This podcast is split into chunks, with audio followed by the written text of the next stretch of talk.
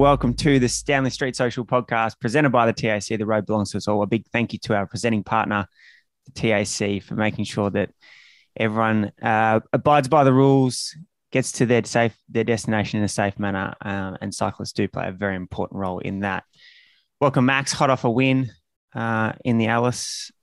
Big energy in the squad after a nice little victory.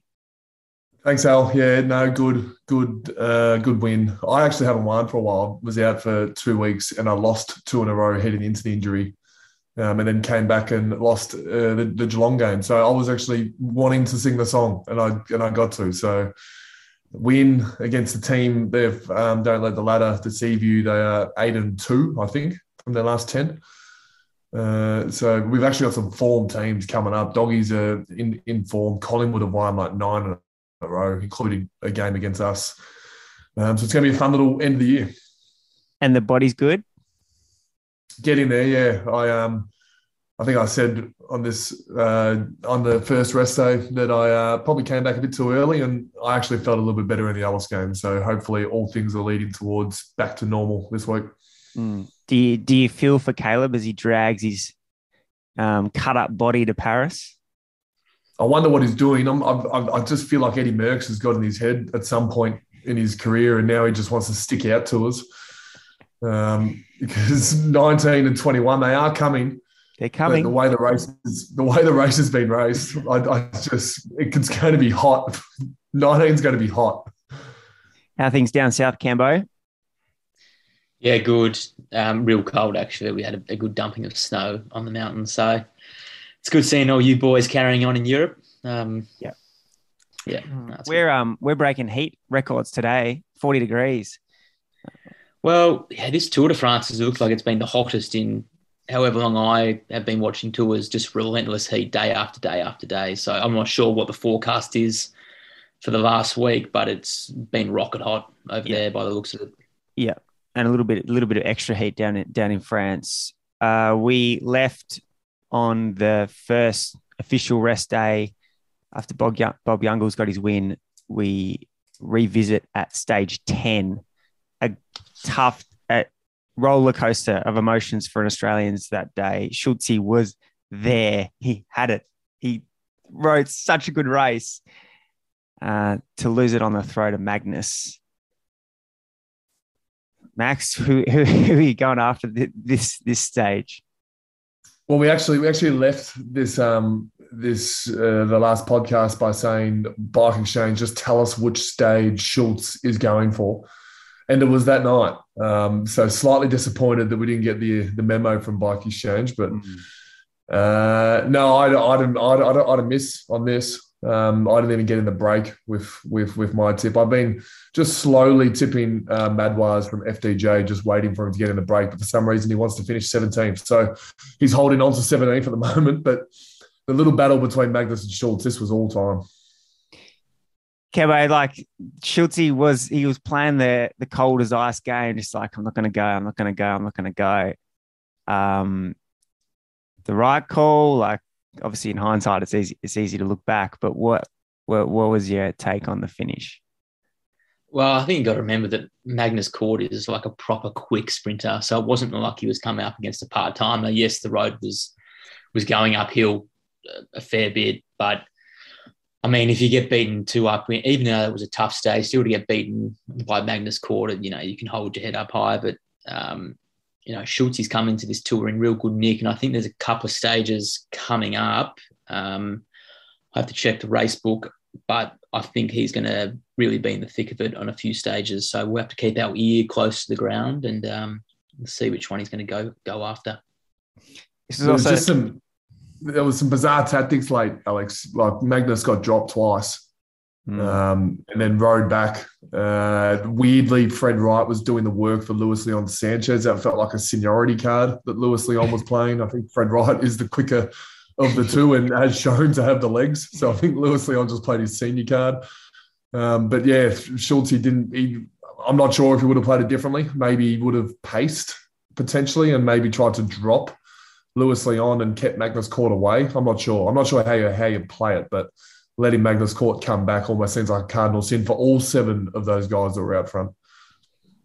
They were they were dropped, but they also weren't that dropped. Like it's such a hard read, feeling like when you're in that group of Schultzy to know where the guys behind you are, how far they're off you. Tour de France finishes running through your blood. It's it's a tactical, I guess, super challenging situation, which only the Simon Clarke can manage with cool, calm collectiveness to be able to um, deliver a clutch victory like he could. But yeah, full credit to Schultz. He's obviously in super nick and um, full credit to Bike Exchange too for bringing him in to, you know, play that role, back him in for these stages. Uh, and this was kind of the, the start of Bike Exchange's good Tour de France after Groenewegen getting up in the first week. There's a bit do to talk just, about um, these boys in this week. Yeah. Do we do we do we go through Magnus Cort celebration uh, in his uh, Danish article? He was actually he writes a regular piece um, for the for the Danish press, um, and this is his quote. Um, when I win like this, there is a small ritual. I have to go home in the shower where I put Rammstein on very loud, which is a pretty hard rock, screamo type rock uh, music. Then Snapchat comes up while I skip around the room naked. Then I make the helicopter. It goes right out to my closest friends, and they know that it's all going very well. But that only happens with the big victories, the Tour and the Vuelta. Otherwise, I don't send the video of me filming myself naked. this guy is a rock star. And he's published this in the Danish local paper. Yes. I thought the Danish society was generally quite conservative, but um, an article like this sort of bucks that trend a little bit. That's um, that's chaotic to say the least. I, do you um, do you have any operators like that uh, after a big victory just start carrying on like like that, or you know you don't don't, well, don't want to share too much, but yeah. surely after the grand final there might have been something. I mustn't have you guys on Snapchat because post Alice, I was I was I was helicoptering. we can only presume what maybe Dan- the Danish helicopter might be different to what we're thinking, but possibly. Um, yeah, my perception of Magnus Cort has changed from this guy who wins stage 19 of the Vuelta to now this like genuine like rock star. I kind of like him. Now he's out with COVID as well. He's, he's had a roller coaster Tour de France from his KOM jersey. he's just like the king in Denmark to almost getting he got second or third on the there was a he went to the finish on another stage and then now um, bags a winner now he's see you later I'm going home he was randomly in the Simon Clarke cobble break and he was regretting the first four days of being solo break when he's got in a cobble break and probably should have won yeah it's a very Euro thing though just to love being naked on the team bus. Just no no qualms in the European cycling scene. Uh, stage 11 we were talking about on the first first rest day how this kind of could be a bit of a boring Tour de France. Pog's just Pog's doing what he does, and there was a group at the bottom, and Cambo sent me messages like waiting for something along the lines of I'm just waiting for Pog just to tear everyone's legs off and and go to the win again. But we saw something completely different on this climb. Just the best waiting for this we've been waiting for this from from Jumbo for years. I think for them to just go on a full mountain assault, a mountain raid, and I was actually quite surprised they started lighting it up on the Télégraphe with uh, Tiesj Benoot and Roglic launching, and they had um, Laporte up the road. They got the split on the downhill, the, the short downhill of the Télégraphe and the the Galibier. There was, I think, there was three jumbo and Pog, and then Geraint Thomas also found himself in the move, very attentive. Um, and then yeah, I was I was almost a little bit surprised that they were they started attacking Pog on sort of the, the valley road a little bit. They must have fit him three or four times each. Uh, Poggi responded to them all, but it was interesting that they they attacked him so much on you know relatively flat roads. What were your boys' thoughts on that? Oh, that's that's the best sport I've seen in a long time, um, and I think well called by SBS. I think Kino did pretty well. Um, I'm not sure the GCN coverage if you're watching that, Alex, but the, Kino did very well. Um, yeah, that's and it was done without Kruijswijk and Kuss. I, I, think they were actually quite absent for the day. It was done by their rouleurs. It was done by Van Aert and Laporte being up the road, and Roglic uh, obviously going with the one-two punch. Did Pog need to react to Roglic? I don't know. I think that's a Slovenian thing and maybe a bit of a rock star type. He has to match Rog. I don't, I don't know if he had to. I'm not sure if Rog's going a 60k break with the form that he was in and riding away from those three that it was. Um, but the one thing I took out of it is I'm not climbing those two climbs ever. I'm, I'm if I go to Europe and I am, I'm planning on going uh, this October. Those two climbs are not on the resume. That looked like hell. It's it's the best part of 36k of climbing. You know, it was 10k at 10 percent. That that last climb was 10k at 10 percent. Barguil was going backwards. Um, it settled a little bit when uh, I think it was was it Soler that came back to the group and and settled things down a little bit. But then Poggi was was attacking towards the top. He rode the last couple of k just with him and Vingegaard, and then it all came back together in the on the downhill and then in the valley. Roglic was dropped. Wout van Aert went back for Roglic. I'm not sure what all that was about because Roglic did a two second turn as did uh, I think Kuss did two seconds too. So it all looked really good them coming in, but no one really did any damage. And then Majka was just doing the job for for Poggi, and then that's when I sent the message to Alex saying he's just going to rip these guys' legs off. Barguil was up the road. Quintana was doing his own thing too. It was just all happening, and then uh, then the race exploded. Really, they went from they went from Pog being outnumbered, I think it was five on one, and maybe G was there, so five, five in a group of seven, to being on the final climb outnumbering Yumbo. Like it was crazy how that mm. reversed. Um, Majka getting diagnosed with COVID, I think the day of, and managing to yeah. find himself in the final group, the final selection. Just it was a bizarre day.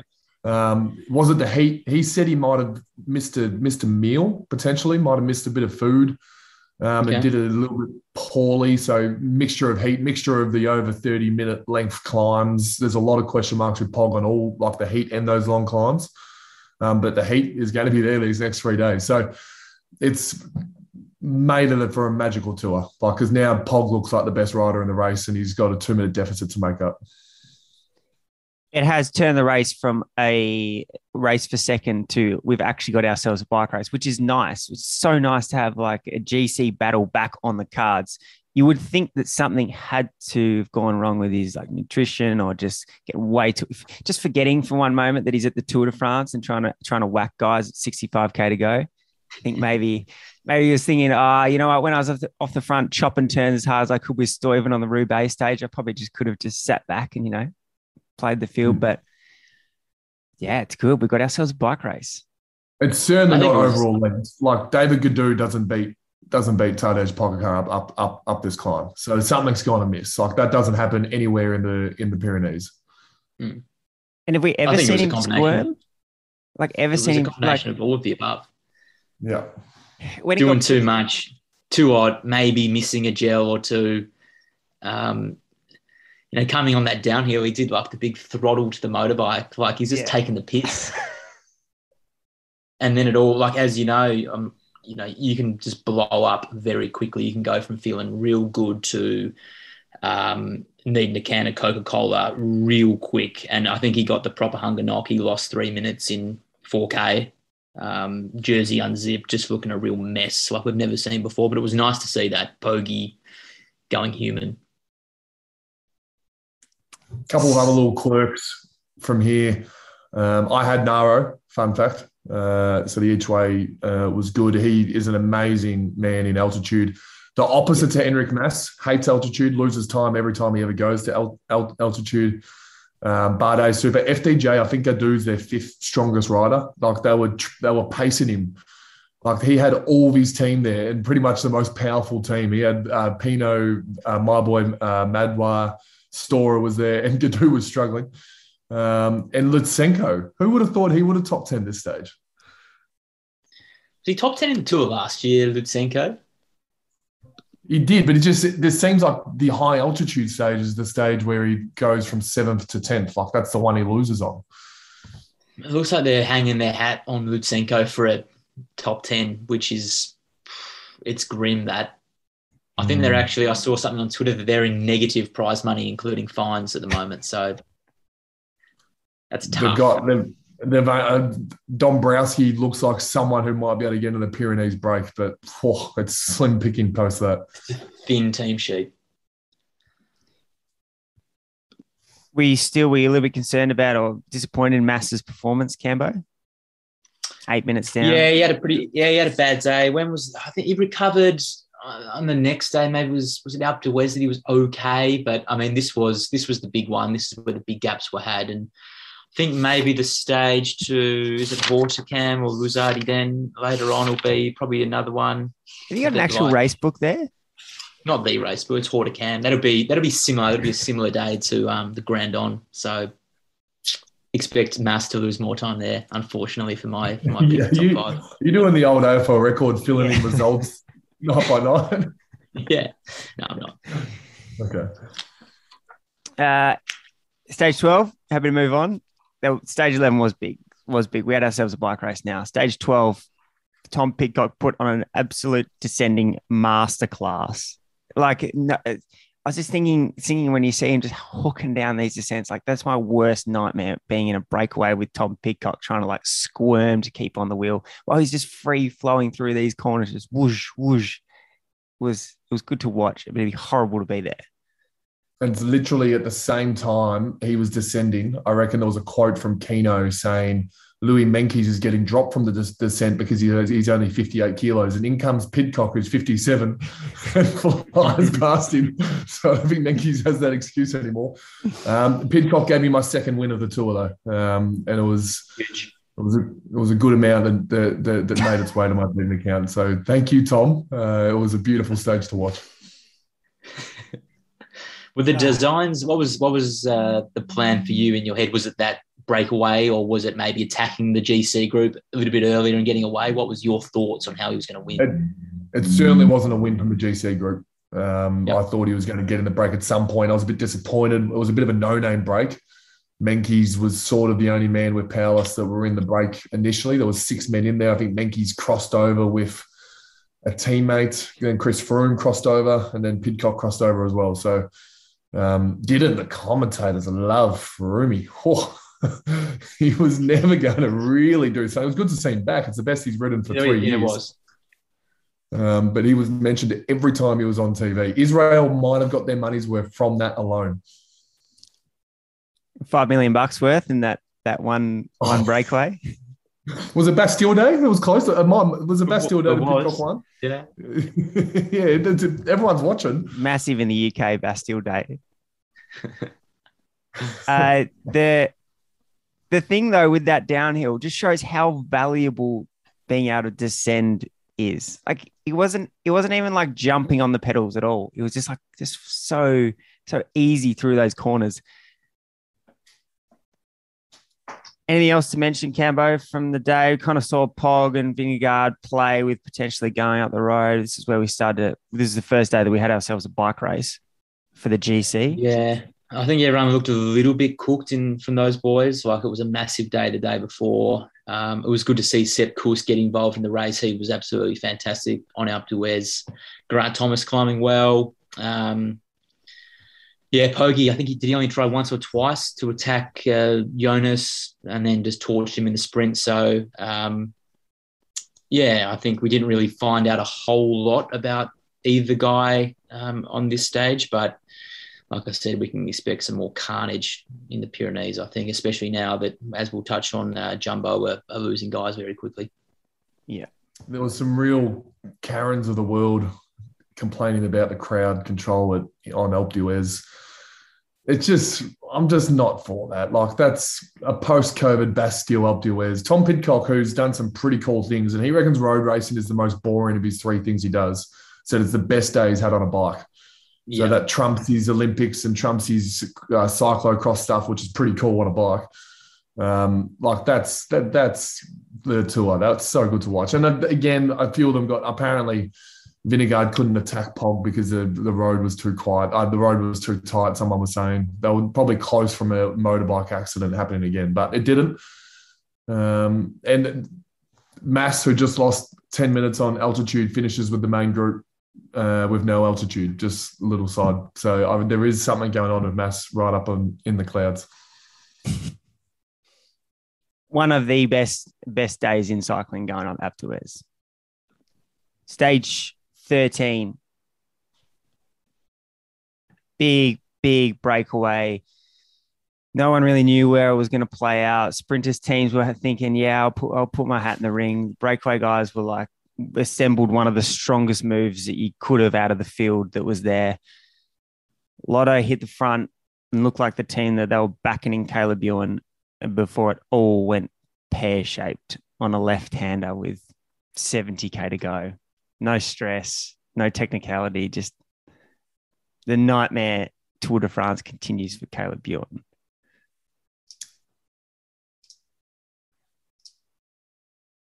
You look disappointed, yeah. Max. Why can he can he blame Philip Philip G or was it was it Gilbert? I'm not sure who rode the corner poorly. You can't, can you? You can't blame no. This user error. Mm. It's grim because so grim.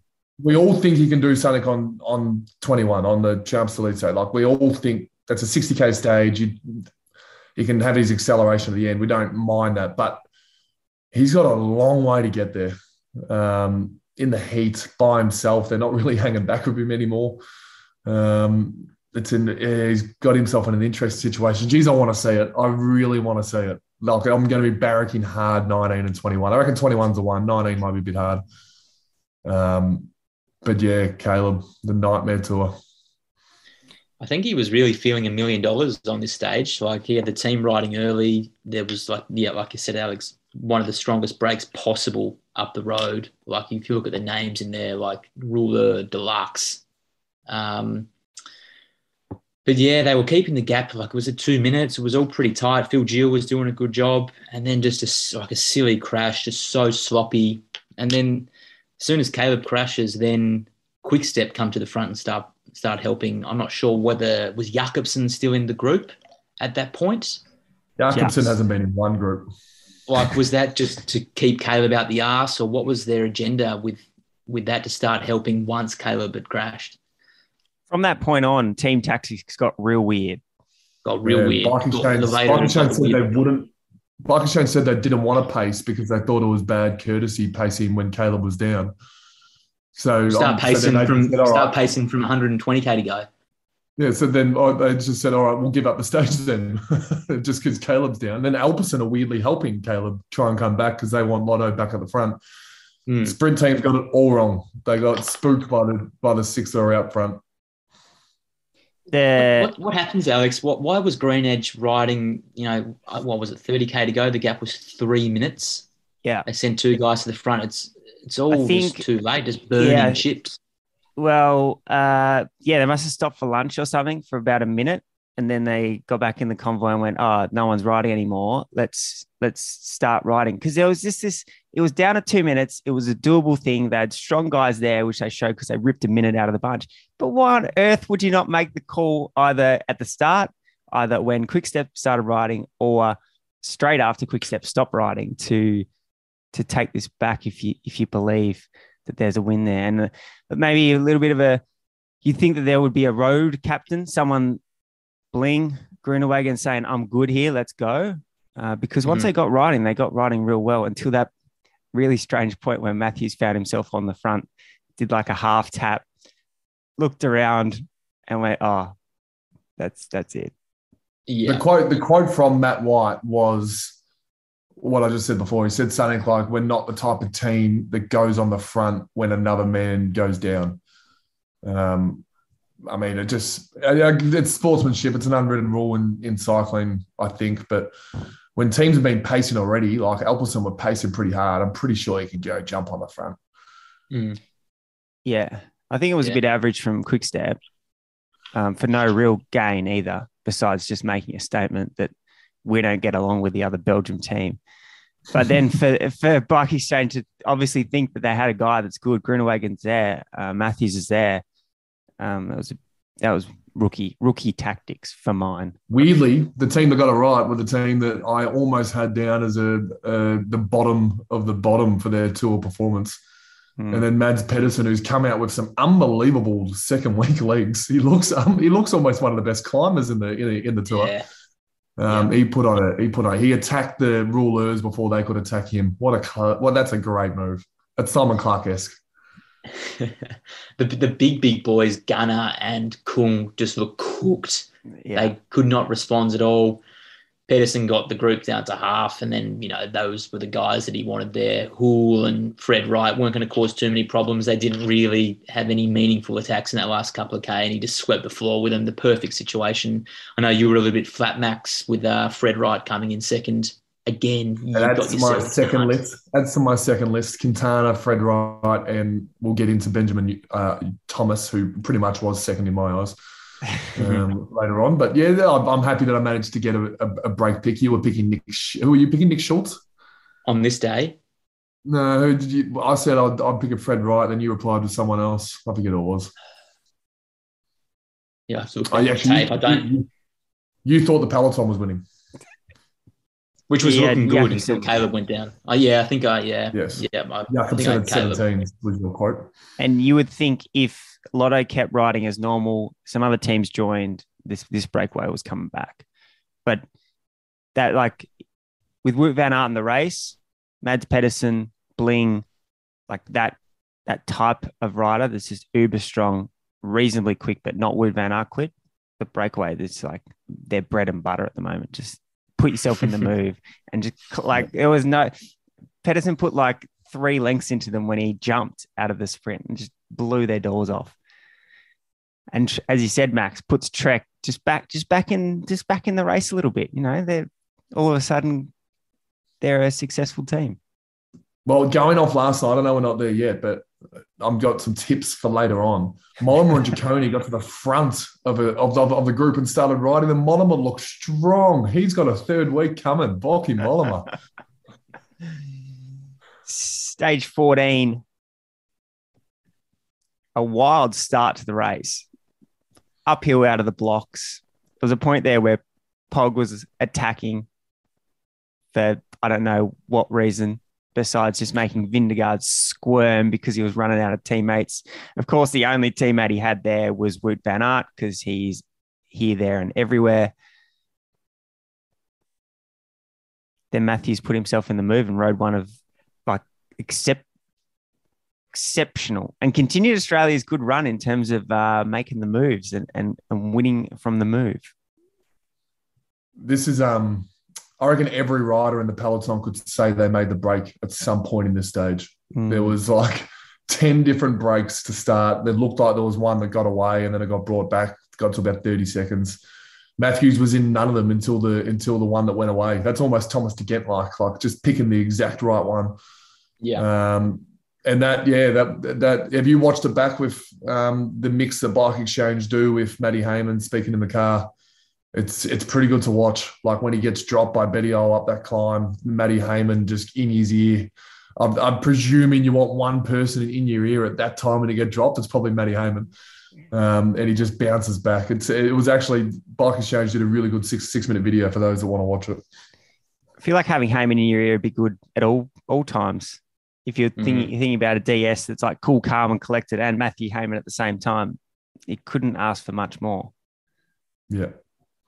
Think we were talking the stage, the uphill kick that Poggy won, and then we were just thinking, where does Michael Matthews like fit in the world of cycling now? Like he's not winning bunch kicks, he can't win these uphill drags, and then he just goes into this really, really tough parcours and wins from the break. I think that's where he could be. He could become that that king breakaway rider. He's going to get to the finish and he's going to torch most people in those situations.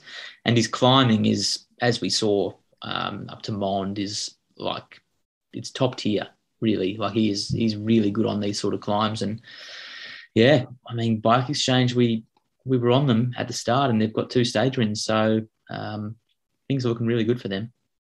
You look at some of the best puncher break uh, men, especially of, of, this tour. You'd say like Betty Bettiol and Magnus Cort. Matthews is better than them. So mm. it's it, it's certainly something that he could do.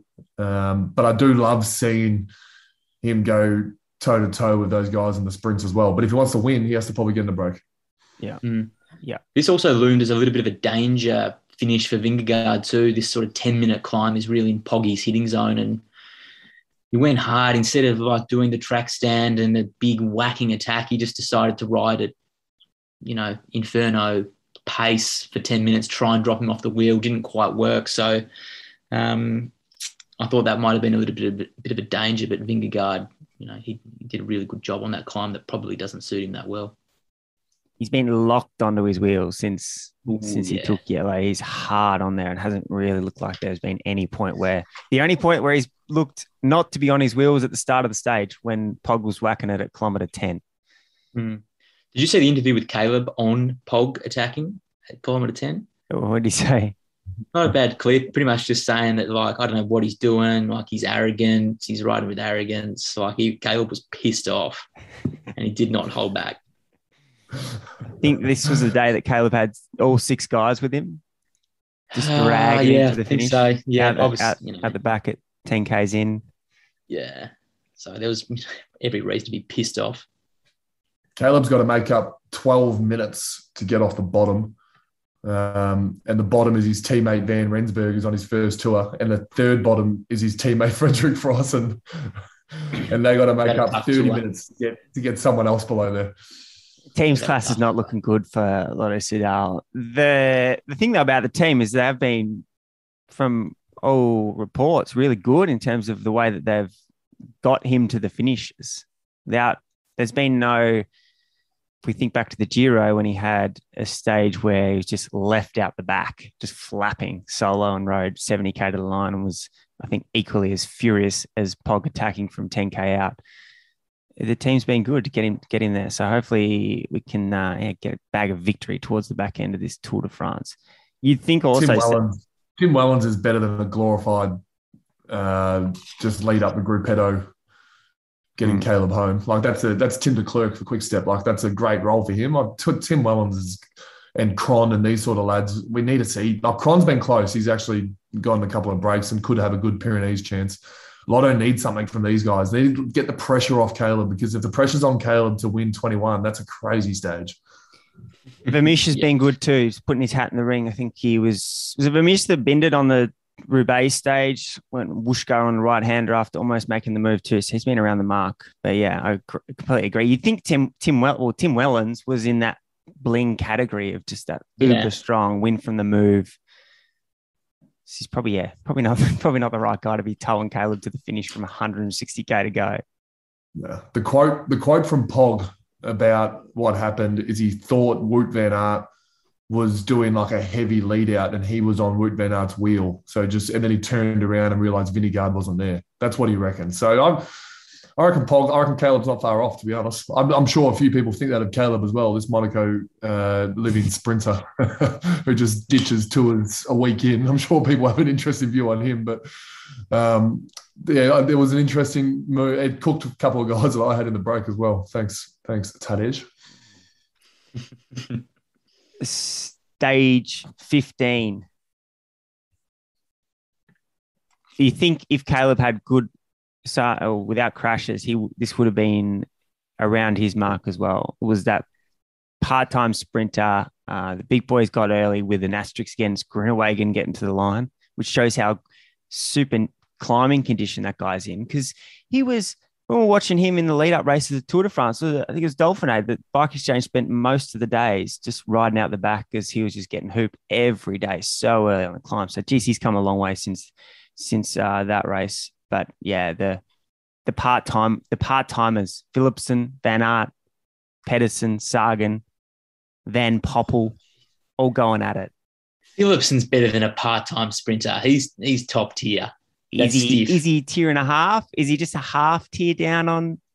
on Only putting him in there. Right, but he also top tier. Having bunches. The boys that can climb. Is that better? Yep, that's better. Mm, that better. Yeah, the boys that can climb are going at it. And well, when Trek were well. when Trek were going bananas on that climb with fifty odd k to go for Pedersen, Philipsen was just tucked right on the wheel of Pedersen, so he was he was climbing really well. And then Max's boys were absolutely just torching it, Mollema and Ciccone. Um, I'm guessing this was all for, for Pedersen to try and drop as many sprinters as possible. They they did that, but Groenewegen, with the support of his bike exchange teammates got back. I'm not sure if you saw that footage of Kristoff at the back of the peloton, um, squirming, pedaling with like his ears. He was just doing it all. It looks so hot as well. This looks like the hottest day of the of the tour so far. So I don't think we can underestimate what sort of role the heat plays in these sort of stages. It's just it's brutal. If it's 40 degrees, normally it's it's 45, 50 out on the road. What on earth was Wout Van Aert doing in the early breakaway? I don't know. I don't think anyone knows. Is it like that he's point? Not that... his, he's not sold on the 200 point lead. He's got the dream. needs to go get those intermediates. It was the intermediate was like 20k out from the like 30k out from the stage uh, ending. He feels like he's at that point that Sagan was at when he was in his prime. He's just doing like stupid things because he's just too good. Yeah, but then he, like, he's so strong. He crashes, he put himself in the move. He crashes. He waits for Kruijswijk, makes his way back into the group, and then bunch sprints and comes second. Like he's just this guy's amazing. Like honestly, amazing. Groenewegen has to make up a minute to get back into the group, and he can't sprint. Van Aert goes back, helps out teammates after being in the break, and then bunch sprints for second by himself with no lead out. This guy's a freak. Yeah. What were your thoughts on him getting the license to do the bunch gallop? I, I don't know. I didn't love it, especially well, when the, Laporte was there, and Laporte did a fantastic job in that last yeah. 15k. There, you know, there was oh, threats yeah. of crosswinds, and Laporte was he was so good. Vingegaard was just attached to his wheel, so he probably could have done with the help of Van Aert, but he wanted to risk his um, risk his life in this finish where Philipsen was going to do that on that last corner. He come up the inside and and he was prepared to die for it. He's got close on a number of occasions, and it was good to see Philipsen get his get his win because uh, he didn't get the photo, but he got the photo on stage two, so we can just tell people that that was his first Tour de France stage win. I'm going to comfortably say that Wout won't do it again. Okay. I think the Pyrenees, the well, the first stage is the one with the descent finish. Well, who knows if he's in the main group? I don't know, but he literally is Vingegaard's. He needs him because course it's just course really. I mean, Laporte, Tiesj Benoot crashed pretty hard, and Van Hooydonck. Once these climbs come, I can't see mm. them really being there. So Wout is the man. Yeah. We did. He, we touched on briefly, but uh, Kruijswijk crashed out of the race last night. I looked like a broken collarbone. Roglic gone, so there's two of their their best climbers. So Van Aert is is probably the next best, most reliable anyway. Kuss has been hot and cold. Maybe they're just saving Kuss for certain times of the race. Um, so on to he was fantastic, but yeah, it just seems like he can't control this guy. He's just like a unregistered dog at times. what's your What's your take on on Primoz? So I get there's so many times when you he's getting paid millions of dollars. Like he's a you got to look after him. He's probably going for the Vuelta, but he's got a teammate in yellow and he's a handy domestique. Like he Primoz third week after a rest day, who knows? You could they could definitely ride on the flat, you'd think. Like this, and they've lost Kruijswijk. Again, that's um, hindsight. Maybe if Kruijswijk didn't uh, and Tiesj Benoot didn't crash, they might do it differently. But I just think like they've got a chance to win yellow. Like they haven't won yellow for a long time. Have they won yellow, Yellow? Nah, I think they no. had Rasmussen that was leading on the final rest day in 2007. They kicked him out. It just seems like it would have been all chips in, but again, they say these a lot. It costs a lot, and they probably wouldn't want to really risk him. And they've got Wout Van Aert to do the final week just by himself. Yeah, do it all. Um, one of the more comical things on this stage, uh, not only was my bet uh, on Benjamin uh, Thomas. Uh, where, where, did that come was, from? Just run me through run me through your day where you went. You know what? I'm just going to put a cheeky little number on Benjamin Thomas. I do a little bit of study. Uh, French riding in his hometown. I think his dad was on the motorbike um, because he was riding awfully close to the motorbike. Um, and he's been in, he's, he's had legs. I'm not sure if you remember. I think it might have been stage seven or eight he was like pushing the brake hard. Um, I've just I've always thought he's he's had a good year. He won a race earlier in the year. Basically, I don't know is the answer. Um, the more comical thing is Bora riding flat out for Danny Van Poppel. Um, Bora brought the best team of break like guys that can get in breaks and win, and they haven't nailed one, and now they're desperate for Van Poppel on a stage 15 on a stage 15 sprint stage. Um, I'm thinking Vlasov might be their man later on. I reckon he's lost enough time uh, to maybe, and he finishes with the group last night. Like, like Vlasov's going okay, um, so maybe he can potentially get in a break if they let him go up the road. With with the motorbike thing, if he won that stage, it would have been outrageous. It would have been people throwing their hands up in the air, left, right, and center. Like, what? Why? Why is it such a hard thing to rule? Is it like the mo- the motorbike just can't be a certain distance away? When we were getting some of the tightest camera angles you've ever seen on a bike rider coming out of coming out of those corners, it was like he was sitting up waiting for him to take a run at it so we could pull him out of the out of the roundabout. And he looked good, but he didn't look like he was that good that he was going to hold off the peloton for four kilometers. And then they only got caught with a K to go. You're right. It didn't make a lot of sense. It didn't make a lot of sense that Trek and Bora were going the flat out six guys on the front and they can't catch Benjamin Thomas at 11 seconds. Like it was confusing me. I obviously wasn't caring, but it was confusing me. yeah, I just think I don't know. Just sort that out before it's an issue. It's it's going to be a problem if that guy goes to the the finish and wins the bike race. Um, Kristoff's Kristoff's quote post uh, stage, he talked about that moment that he was falling back. He said, "All he wanted to do was get back to be able to help Pasquale yes, well, this is one of this is your man. He got Pasqualon to ninth. So, Kristoff, thank you for holding on. Um, Pasqualon certainly wouldn't have top 10 without you. So, thank you, Alexander.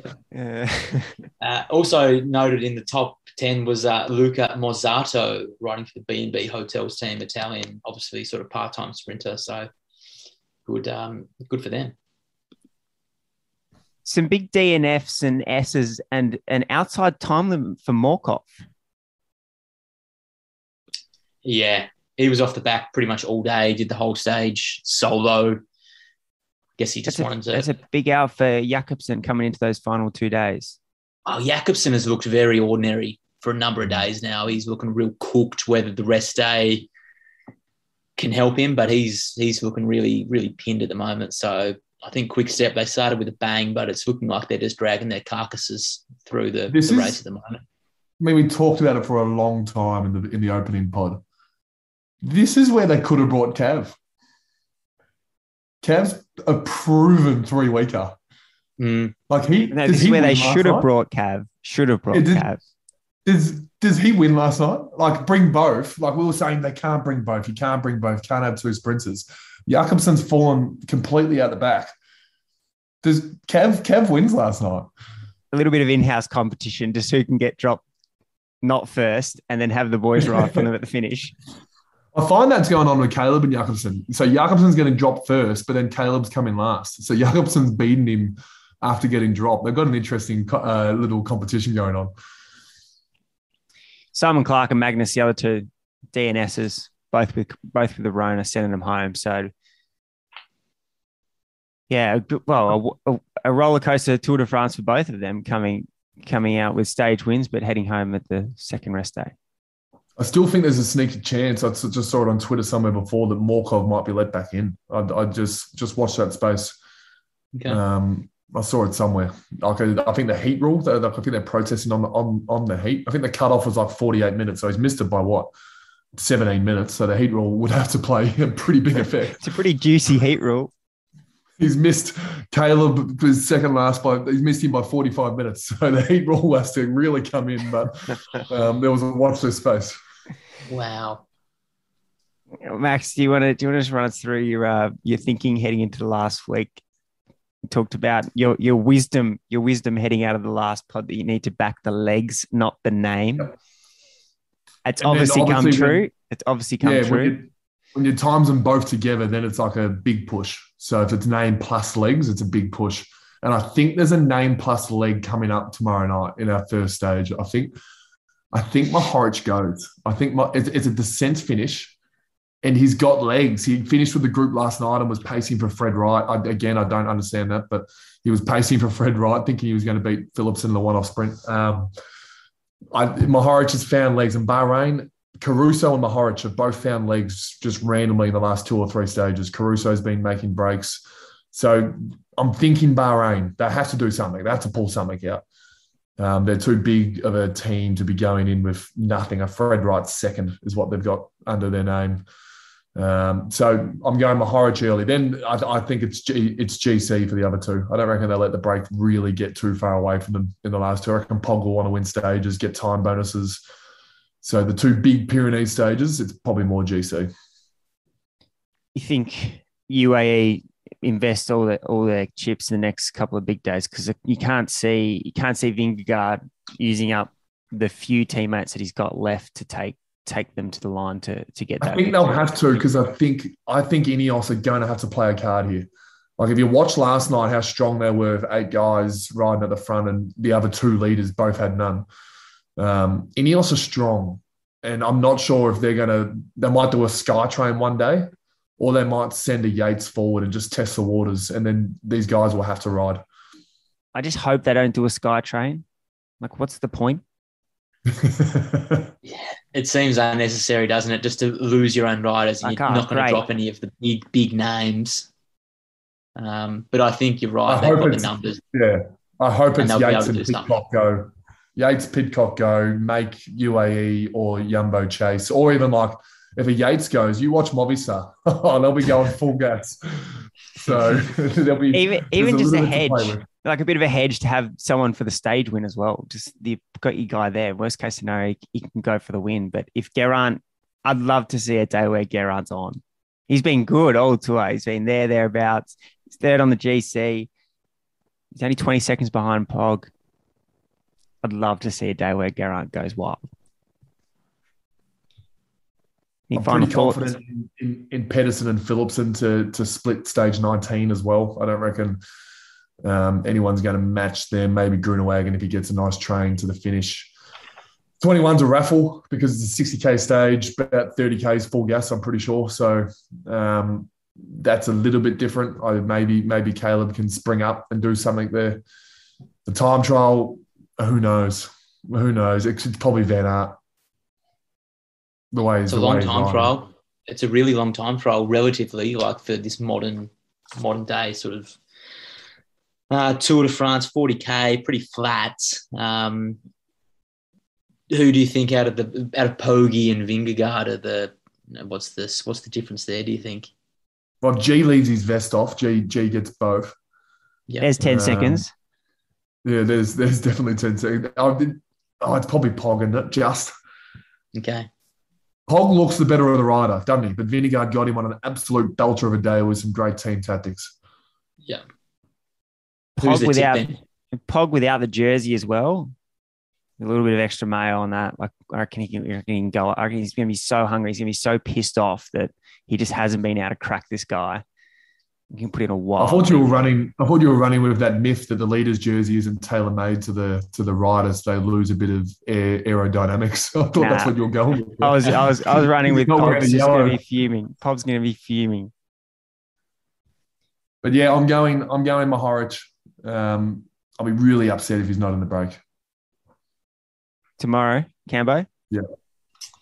Uh, I'm going to go Kämna. He's been close. I think Bora, they need something quickly out of this tour. So I'm gonna go. I'm gonna go with Kämna. I don't know whether Mohoric can climb, get over those two climbs, um, but if he does, he, yeah. It, exactly. It all depends who's there. Um, if a, if a Kämna or a sort of type is there, I don't think so. But if Mohoric gets to the top of that last climb with anyone, he, he probably wins it. If he like- manages the if, if Bora manages to get Grossschartner in instead, then your Mohoric is a bit more a chance. If Thibaut Thibaut's had legs as well, don't underestimate that. He's just been beaten by some good riders in the days he's in the break. If he gets in there, Mohoric probably gets dropped, but could be different. Schultz, Schultz too, I think, is is back in business here. Does Schultz drop Mohoric? I think so. Those climbs are they're pretty decent. Yeah. Um, you well, love Mohoric though for a downhill finish. You can fix some time gaps in that in that downhill sector. It's The two climbs back Caruso. to back. They'll both go. Caruso will be oh. in there as well. So 11k at seven percent. and then straight into 9.3 at 7.9%. So they're they're significant climbs. Yeah, you're Let's talking me out of it. Hmm. Any last thoughts, gents? I think yellow stays the whole way. We haven't really done a tip. I think Vingegaard holds on. It's a good enough gap. Um, I it's don't a long think way. he loses it. It's a, yeah, it's he's got the best rider in the world in his right hand pocket. Like Wout Van Aert is there. He'll he'll he'll monitor breaks. He'll do the right thing, and Vingegaard will just have to get over the last summit finishes sitting on Pog's wheel. Easier said than done. Um, Polka Dot is crazy battle at the moment. I actually really like Simon Geschke. I reckon he's like riding really, really well. And the, all these French guys slash Italian and Ciccone don't look as good. Like Latour doesn't look that good. Thibaut has been sort of going for it, but not. And um, there's another guy, Powless EF. Oh, and maybe, maybe he's the the the, the threat to Geschke. Um, but that's a cool little subplot amongst this. And Pog could win it as well if he wins both summit finishes. Do you see Quinn Simmons going wild for the first KOM last night? He's looking real good, Quinn Simmons. He just try, I, I think it's trying to make sure Geschke doesn't get points so Ciccone wins. That's my play. I think Ciccone is still higher up than Quinn Simmons, I think. Or there might be par. I'm not sure. I've got the numbers in front of me. Ciccone won one of the category ones. You'd hope it's a Ciccone play. And you'd hope there's a yeah. Ciccone play later in, in one of these breakaways in the the last week. But yeah, Geschke's Geschke's continuing on his his um TT form, uphill TT form. Yeah, if there was if there was points to be had in the TT, if there was a climb there, he'd probably win it. And then Green is done, locked, loaded. Pog is almost second, I think. That's how big the gap is. Could be second, actually. Yeah, Pog is um, second. Um, yeah. Well, well, Van on 333 points, and Poggy's second at 164. And then the jersey that was the shortest out of anything, which was the white. If Pog has a bad day, Pidcock could. I think it was a dollar one for the white, like crazy odds. Like if Pog has a bad day, Pidcock, how far back is he? Like three minutes, two minutes? Cav, Cav won the green jersey last year with 337 points. That's with a bucket load of stages. So, wow, it's pretty much got enough now.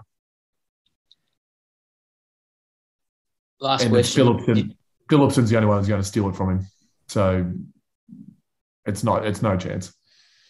Do you think Pog is prepared to just lose it all to go for the win? Like him to just blow up completely and fall off the podium? Yes. Yeah. So, for example, tonight, uh, tomorrow night, you reckon he's a chance to go on that first climb, sort of stuff? yeah, that's that's possible. Tomorrow, like, yeah, tomorrow would be a surprise, and I don't think on paper it wouldn't be the the stage to do it. But test the waters. Why not? I, I think Vingegaard will hold on to yellow, but I reckon the, the margin by Paris would be under a minute. I think Poggy will chip away and, and do some damage, and hopefully we get some filthy weather in the Pyrenees for for Tadej. It just has to be the Ineos show, doesn't it? Like I'd be so disappointed if they don't fire a shot that can be piggyback though for the Pog show. Yeah. If if he can link up with Geraint trying to go up the road with Yates and and the crew up there and put put Soler or Majka in in something in the mix, you feel like Pog can hold his own. He doesn't need teammates there, just does whatever he wants. It's it's going to be a good few days in the, the big mountains. You've got here, uh, Cambo, for Cofidis to get a par, they needed a top 10 GC with Martin. What if they win Polka Dot? Is that par? I reckon it probably is for, for Cofidis. Uh, considering they haven't won a stage since 2008, I think winning a jersey is a is par. Yeah. Okay. It extends their the other one. The other one I just wanted to clarify is Astana. You had a stage win par. What is top 10 par? No. No. It's not. No. They're, they're the only ones I need a clarification on. No. Are you happy with that analysis? Yeah. You've got Lotto two stages, which is meaning Caleb's winning 19 and 21 to get a par. Mm-hmm. Can we see oh, you're harsh, man. I like it. Thanks, Max. Thanks, Thanks Cambo. Yeah, thank Ciao. you.